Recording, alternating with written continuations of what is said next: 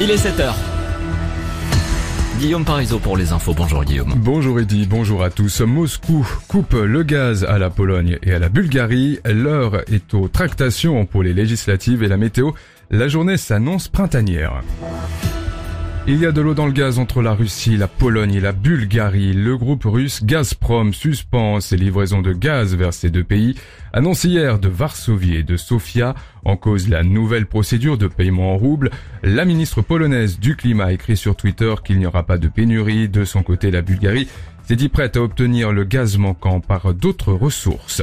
Armer l'Ukraine de plus en plus, c'est l'objectif que se sont fixés hier les Occidentaux après que Washington a réuni hier ses alliés en Allemagne. Les Pays-Bas se sont engagés à livrer des blindés à l'Ukraine, tandis que Berlin va envoyer des chars de type Kepar. En France, la classe politique s'agite cette semaine avant les législatives. Les tractations se sont intensifiées hier en coulisses, à l'heure où d'autres formations ont la tête aux alliances. Les républicains excluent toute possibilité d'en former une avec LROM ou avec les partis d'Édouard Philippe, Horizon ou d'Éric Zemmour Reconquête. Annonce du président du parti à l'issue d'un conseil stratégique mène son cloche du côté du Rassemblement national qui refuse tout accord avec Reconquête. Le dernier conseil des ministres du gouvernement Castex n'aura pas lieu aujourd'hui mais demain jeudi. Il s'agira aussi du premier conseil des ministres qui réunira Emmanuel Macron depuis sa réélection dimanche pour un second quinquennat. Le chef de l'État est toujours en train de plancher sur la composition de son futur gouvernement. Ministrable ou pas, le maire de Nice, Christian Estrosi, soutien du président, souhaite apporter sa contribution quelle que soit la forme. Il est ouvert à apporter la parole des territoires de France comme le futur hôtel des polices de Nice. C'est ce qu'il a dit à Nicolas Abed.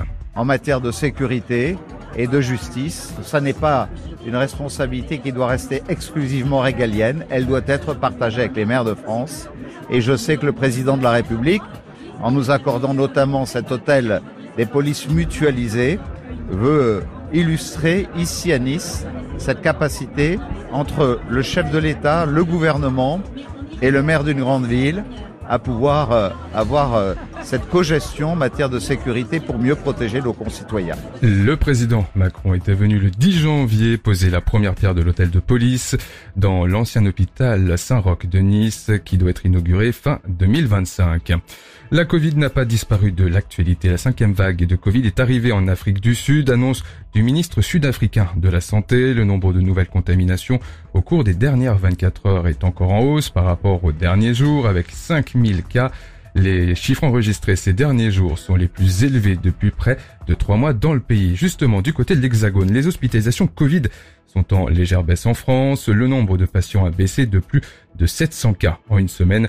Selon les chiffres publiés hier par Santé publique France, les hôpitaux comptaient 24 000 patients contre 25 000 il y a une semaine. 1667 malades se trouvent en soins critiques.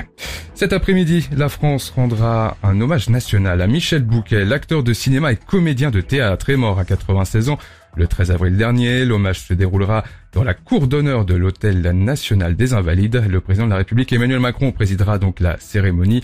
Les comédiens Muriel Robin, Fabrice Lucchini et Pierre Arditi prendront la parole. Enfin, en tennis, Novak Djokovic prendra, pourra défendre son titre à Wimbledon. Les joueurs n'auront pas à fournir la preuve de vaccination pour disputer le troisième Grand Chelem selon les, selon les organisateurs. Il va faire beau aujourd'hui. Parfaitement dit. Ce matin, les éclaircies sont présentes sur la Manche et du nord à la frontière allemande, mais aussi sur la Gironde, de la Piste, sur le Pays Basque.